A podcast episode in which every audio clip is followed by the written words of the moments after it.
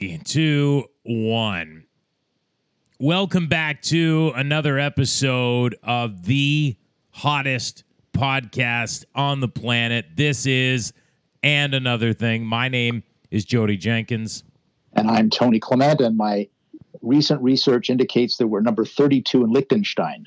Oh, we've gone up over there. Yeah, yeah, yeah. No, no, that was before it was Lesotho. This is the totally oh. different, totally different principality. well, we're we're huge all over. It's just, it's like you know what's the saying? A runaway freight train. That's what this podcast is like. It's a rolling stone. Yes, it continues. No it continues to gain speed. It continues to mow down other podcasts in their path in our path uh, it's actually, you know, quite frankly, it's getting quite embarrassing for some of the other podcasts. If I'm being, I, I you know, completely uh, look, honest. Look, uh, there's there's probably about a hundred thousand podcasts yep. in Canada. There's over a million in the U.S. of A. So it's a very, uh, I know it's it's a space where we're all competing for the the eyes and ears. And thank you to our devoted listeners for being part of our family. Uh, but yeah, we're, we're, we're great, and everybody else sucks. Let's let's put it on the it's table. like it's like one of those. Uh, it's like that saying, Tony, where someone could come up and give us a compliment by saying, "Hey, I listen to your podcast." Or sorry, uh, out of all the podcasts I listen to, you guys are one of them. I'll take that. Yeah. Faint praise. anyway, okay, let's start with COVID nineteen. I think that's a a fair place to start this episode, just so people know is Tony and I, we're just going to ramble back and forth and banter and go over some topics because apparently, according to the researchers, listeners like that. So we're going to give them a little bit of what they uh, of what they crave, but we're going to start with COVID nineteen. And two things I want to say off the top, Tony, and I would love to get your take, and then we'll go down the rabbit hole wherever it takes us. But the Trinity Bellwoods Park, I think we're like a month removed from that now, and if you can yeah. recall Doug Ford, Mayor Tory, so the premier and the mayor, and you know I think Patrick Brown even chimed in, and leaders were chiming in about the selfishness, the disregard for human life by the 10,000 people that went to Trinity Bellwoods. And when this spikes and causes chaos, you know, we'll all be able to point at you and say, I told you so. And of course, that never happened. So there are exactly zero zero cases that have come out of the Trinity Bellwoods Park uh, little uh, jamboree that happened there. And by the way, as far as I am aware, there are zero cases as a result of the Black Lives Matter pl- protests as well. So I think the lesson has got to be well, first of all, people overreacted. I mean, keepers, creepers. The, yeah. These people they, they wanted to have some fun and some some socializing. Uh, apparently, when the patios opened uh, recently in Toronto, uh, because they're into uh, stage two now or phase two, uh, at 12:01 a.m. Wednesday morning, some of the patio patios were full. So does, doesn't that tell you people wanted to socialize a little bit? Yeah. But zero cases attributable to those mass events outside. They're outside events. I'm not saying this is true if you're if you're uh, cloistered inside in a in a confined space with someone without a mask for a long period of time. That might be uh, a bit riskier, but uh, certainly these outside events, uh, there's been no. Uh, negative consequences for public health, which is good news. And quickly on that, Tony, because I know you've brought that up to me before, that outdoor events seem to have uh, little to no negative impact. Could you make a case for outdoor concerts? Yeah, you see, the, the, I wonder because obviously an outdoor concert is going to be two or three hours, so that's longer than just casually brushing by someone outside. But I, I think that, that they've got to start to do some data uh, data crunching on this because uh, look, I, am invested. I, I am a consumer of live music, much of it outdoors. So I do want to see it back. I do want to see uh, bands earning money again on on the patios of the nation. Uh, so yes, but I, I, to me now the evidence is starting to pile up that uh, casually brushing aside someone closer than a meter uh, at one of these events is fairly low risk. Uh, that is not how COVID is is being passed into the community. So I think we should be aware, just as we were aware at the beginning of, of how we didn't know all the answers to COVID, and therefore we locked down everything, which is something I still agree with, by the way. Uh, but because we didn't have the answers, now that we are starting to get the answers, I think we have to start to modify some of these rules. Now, in the UK, by contrast, they've just announced the opening of all their pubs and restaurants inside because they've reduced the two meter rule to a one meter rule.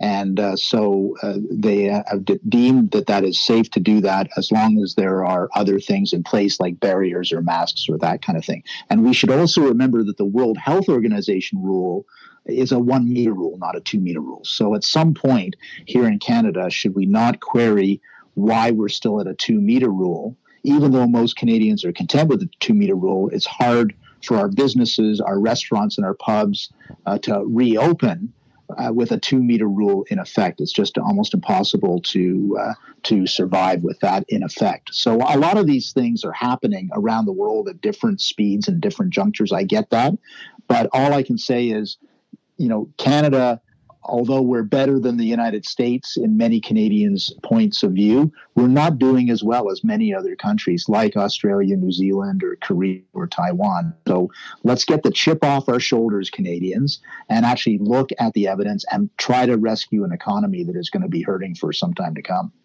Yeah, and you made some good points, and I've been following this. We've all been following this quite closely, and you know, I have some concerns about a lot of things, including the way the media is covering this. And I just wanted to share one particular story that came out uh, just a couple days ago about the first individual under the age of 19 that died because of COVID, or at least that's the way it was presented. And, and look, death is, it sucks, and I feel bad for the family.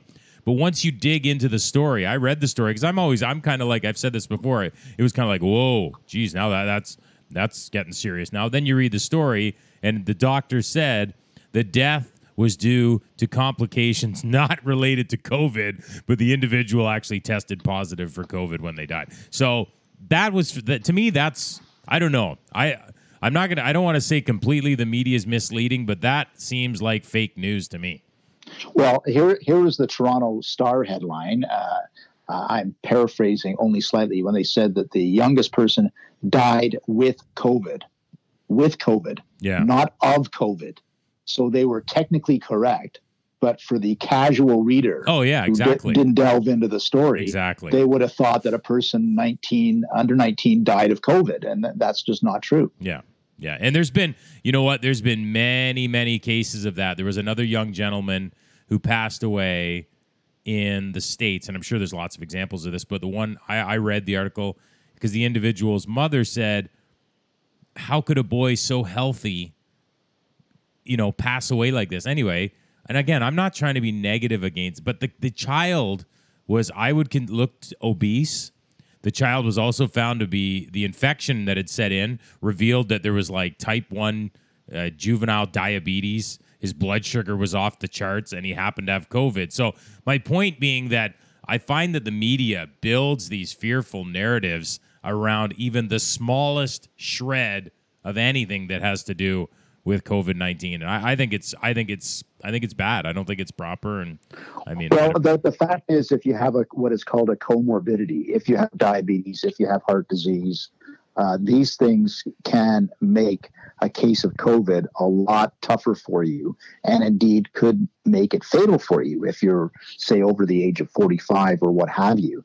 Uh, but at some point, uh, you know, where does the risk where does your risk stop and my risk start is the question i would ask at this point.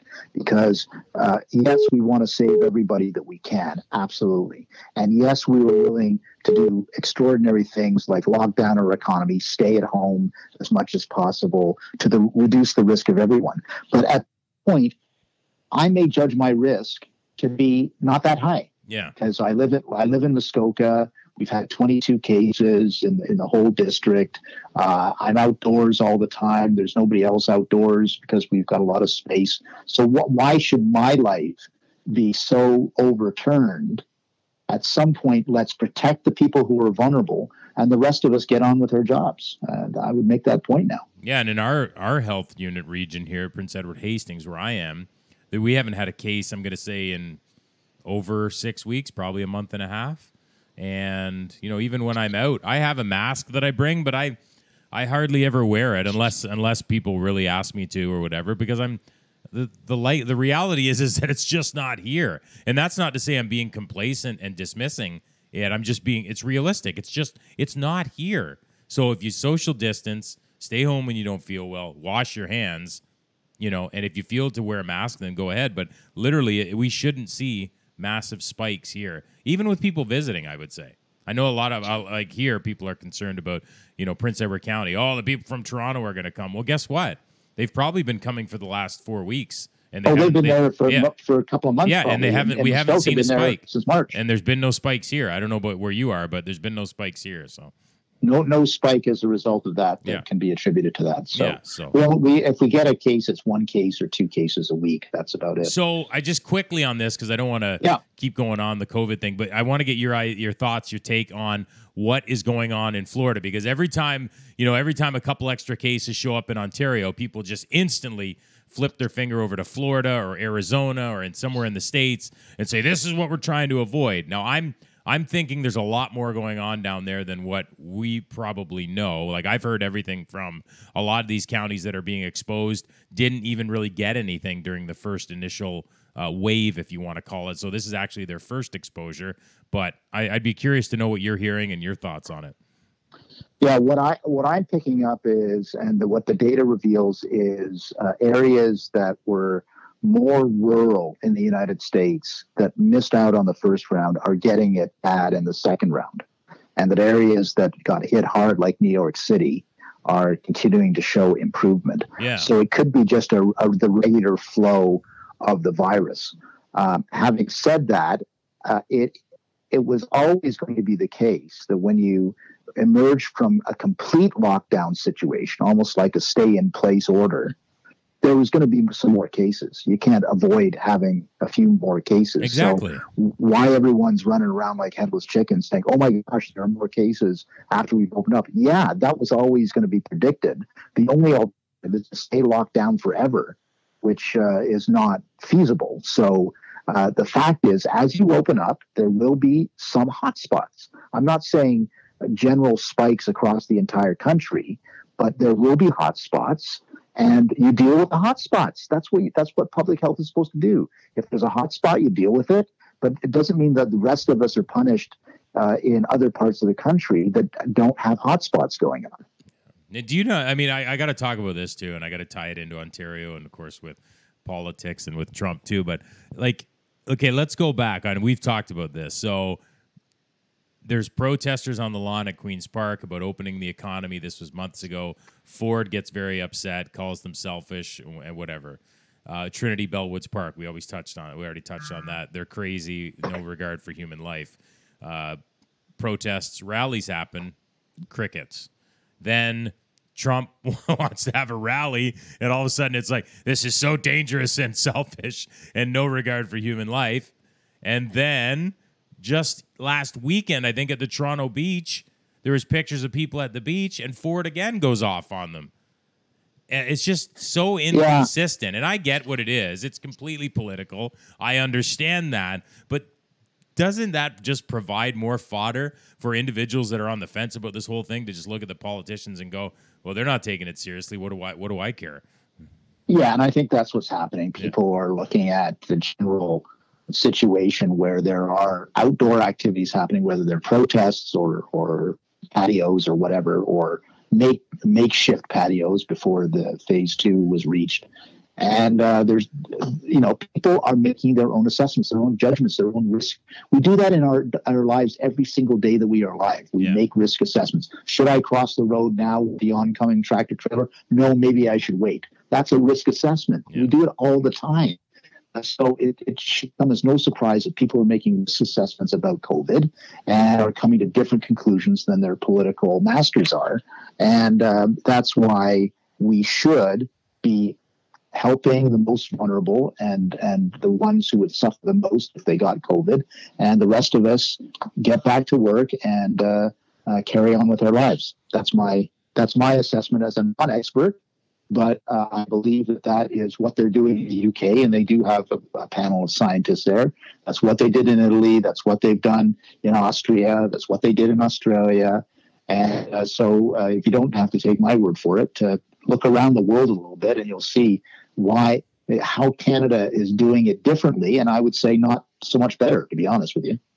Okay, Tony, I know that you yes. wanted to chat about. Well, I have a couple topics. You have China, Canada. We have Trump's approval ratings, and I think you have Trudeau's real record. So, where do you want to go first? Well, I, I first want to get a rant on about the toppling of statues. Oh yes, yes, I want to do. I forgot. Uh, so, I cannot, for the life of me, understand why the United States, well, I do know why, but let me put it that way. Why are the presence of Confederate statues, why that was tolerated for so long? I mean, there was a civil war. 400,000 Americans died in the Civil War. The, the, the Union side, the North, won the Civil War. And then in the decades after the reestablishment of the Union, in the South, they tolerated all these Confederate statues being erected. Robert E. Lee and Jefferson Davis, all these, all these uh, inveterate uh, generals and, and, political leaders of the Confederacy. Uh, to me, it's not controversial. Why were they there in the first place? I don't have any problem with society deciding that it's time to remove those statues, put them in a put them in the in the back end of a museum or what have you, but they they don't have to be in the public square. That's the first thing I'd say, because the Confederacy that idea lost in a, in a war that was very uh, you know very dear in terms of loss of life for for America. So I don't get that, and obviously it was as a result of the Jim Crow period in the United States history. I know why it happened, but it shouldn't be the rule forevermore. That's my opinion.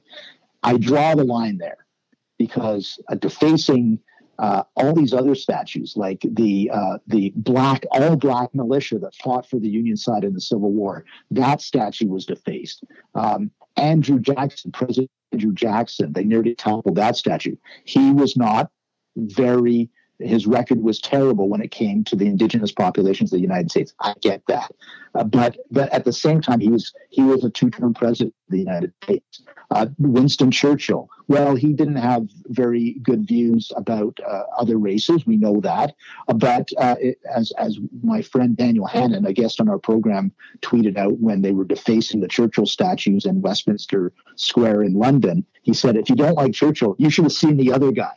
i.e., Adolf Hitler right? You know, he he he fought the yeah, biggest yeah, yeah. racist in the history of the world, sometimes alone, sometimes alone. Yeah. And so you have to put things in proper historical context, which is not happening here. So I just I just hope that that this whole thing is gotten off on this tangent about toppling statues when there's there are issues to address. That isn't it, as far as I'm concerned, except in the case of the Confederate statues. I, I just don't understand why those were left to stand for as long as they did. So that's my that's my two cents on that. Trump and the polls. I've been following the polls very closely. Uh, let's not forget that 98% of the polls in 2016 were predicting a Hillary Clinton smashing victory. Uh, she did win the popular vote, to be fair, but uh, elections in the United States uh, for president are not won on the popular vote. They're, they're won in the electoral college. If you don't like the electoral college, that's your opinion, but that's how they're elected until that, that system is, is constitutionally changed. And the fact is, once again, Trump is behind the polls. He's behind more than a, a statistical glitch. He's behind uh, Biden by 10 or 12 points nationally. Uh, he's also behind in the states he has to win, but not nearly by as much. I just looked up the, the polls in the state of Michigan, which Trump won last time. He's behind Biden, but by one point. Yeah. Uh, you know, he's ahead in Texas by a couple of points. He's ahead in Georgia by a few points. Uh, he's behind in Pennsylvania, but only by a couple of by by a half dozen points. So when you look at that situation, you know it's it's a long way before election day. Uh, I can still see a path for victory for Trump, even though his disapproval level is around 55 to 60 percent of the population. So uh, I would just uh, encourage people. I know everybody gets excited about the U.S. polls. Oh, Trump is behind by 12 points or whatever. Uh, that's half the story. It's not the full story. Well, and I would say that there is still a large chunk of individuals who don't share where they are uh, uh as far as on the ballot because there I, I still think there's a lot of Trump supporters or people that would vote for Trump that wouldn't come out and tell you that for fear of of being uh, for any repercussions because we know that well in the in the mainstream media in the United States or uh, uh, in certain social circles it's not socially acceptable to be a That's Trump right. supporter That's right so and and you you hear this all the time uh, again I'm I'm I, I'm not a voter in the U.S. election, so this is not about who I would support. It's just saying that you know you hear all the time people saying, "I can't, I don't know why anyone would vote for Donald Trump." yeah You know, why why would you say that? Of course, people are going to vote for Donald Trump. Maybe not enough to, for Trump to get reelected, but this whole attitude that uh, you can't even foresee a reason they would vote for someone politically opposed. yeah Uh, how how is that civil uh, political discourse? It, make, it again, it makes no sense to me. We have to learn to understand why the. It's like me saying I can't imagine why anyone would would vote for Trudeau. yeah Well, actually, I can imagine why Yeah. some people would vote for Trudeau. I may disagree with them, but for me to say you're not even allowed to express an opinion unless you agree with me that Trudeau is is wrong for Canada, that's not political discourse anymore. Yeah. It's trying to shout people down, and that that isn't uh, why that isn't how a healthy democracy is uh, is protected in our country or elsewhere. Yeah, no, you're exactly right. All right, so we have Trudeau's real record and or China Canada. Yeah, well, I, I guess I was riffing on the same thing, and I'd love your point of view on this. But it was a very bad week again for uh, the two Michaels who were incarcerated in China, which we've now admitted for the first time as a political incarceration. And uh, uh, uh, Trudeau was very disappointed, uh, in quotation marks, when they were charged by the Chinese with uh, with espionage. So there's no resolution that in sight, apparently, and it goes to again the the differential that I see, and I love your point of view on this, Jodie, between Justin Trudeau, who again talks a good game, and the actual results that uh, he can. Um, uh, you know, uh, lay claim to as a political leader, and certainly Canada, China, the relationship is very, very poor. I, would lay some of the blame of that, of course, on China, uh, but I don't think we've handled the relationship terribly well either. Uh, and that goes across to many other international relationships like Canada, India, uh, Canada, J- Japan, uh, Canada, uh, Australia, and all of that added up to a loss for the Security Council seat that uh, Justin Trudeau had been coveting for over five years. So I just encourage people, uh, you know, there's, I understand the political logic of, you know, who feels, if you feel good about a leader, you want to vote for him. But at this, at, at the same time, a he has a record now. And uh, he he should be able to stand on that record and defend the record or not. And uh, we have to get to that level of political discussion at some point. What, what do you think? Yeah, I mean, I would I would tend to agree. And look, I mean, you're a longtime conservative. I'm a I'm a conservative. Um, I don't know where I fall as far as uh, the deepness of blue these days when it comes to being a conservative, just because I get uh, upset with some of the stuff we do. But look, here's how I look at it, and I've said this to you before. I think the average voter looks at Trudeau and his government and sees that they're not doing anything horribly wrong in their eyes. And I'm talking about the average voter that is not digging away and researching like, say, you or I would, or a staffer or a par- someone on Parliament Hill. I also think that the average voter looks at, uh, I'll use Andrew Scheer just because he's the leader, at Andrew Scheer and the Conservatives, and hears whining about, uh, you know, we need to sit in person more, or we need to have more meetings, or we need like just trivial things that appears to be trivial, but doesn't isn't really something that people are caring too much about. And I and I get it, but I think the conservatives we've lost our way on what we need to focus on. And I, you know, I'll say right now, if there was an well, we know this. I think I'm pretty confident. If there was an election today, uh, I think the liberals win, no problem. And I'm not so sure that that won't change in the months to come. So, yeah, I wouldn't. Uh, I wouldn't like. And let me say it is for opposition parties to get the oxygen they need to um, have a counter narrative when we're in the midst of a crisis. And most of the public, despite what you think and what I think, they still think we're in the midst of a COVID crisis. So, and we're st- certainly in the midst of an economic crisis. Yeah. And so uh, people's point of view is all on that COVID, my personal safety and economic safety. So all the other stuff about how many sittings Parliament has, and uh, you know whether CERB, whether somebody's uh, misusing CERB, that's all background chatter for most people. They want to know: Can I live, wake up next morning in a safe environment? And uh, uh what's my economic future? And that's and that that goes to by virtue of being power. Yeah, is strength so, and the other problem, of course, is that they don't have a bloody leader. You know, Andrew Scheer is a caretaker, yeah. uh, and no one's going to listen to him. No offense to what he's saying, it's just the reality of the situation. So, until they get a new leader and start to position that leader on the issues of the day, they're they are going to look lost because they are. All right. Well, that wraps up another episode. Tony, as always, uh, really appreciate all the research you did on this one because you carried the load as far as topics. Well, and another thing, I got another thing. Okay, sure, go I ahead. I want to recommend uh, the documentary, the two documentary on Canyon, uh, which is on my Crave channel.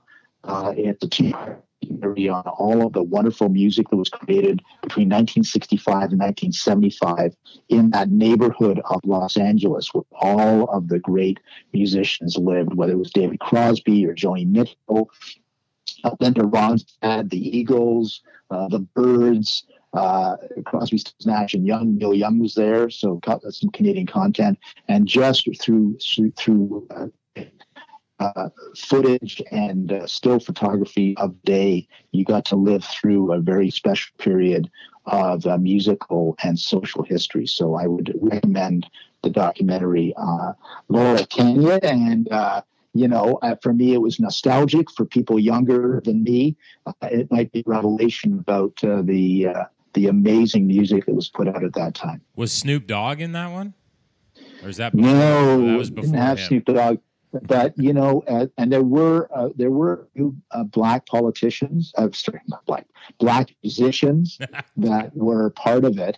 Yeah. Um, but but you know, uh, and it, uh, some of those mixed race bands couldn't get gigs. Oh wow! Because the uh, just didn't want to have black performers in the venue. Wow. And so they they suffered as a result of that. And then there was the protest age that was going on 68, 69, 1970. And there was a big banner at one point uh, end police. So, uh, you know, for any millennials or genu- Generation Z, you think that this is all new. I'm sure they have this. It isn't new. It's something that we've had to wrestle with in the past. And there was a good segment on uh, Charles Manson, by the way. So if you're if you're interested in that history a Jeez. little bit more, uh, there's a, there's a lot in there. So I'd recommend Laurel Canyon. All right, Tony. I guess we will talk in another seven days. Don't forget to subscribe and download and tell your friends. And I'm looking forward to another great show. We've got some exciting guests coming up. We do. So please uh, continue to listen. We're again, we will be part of your uh, podcast uh, entertainment, and uh, we've got some great shows lined up.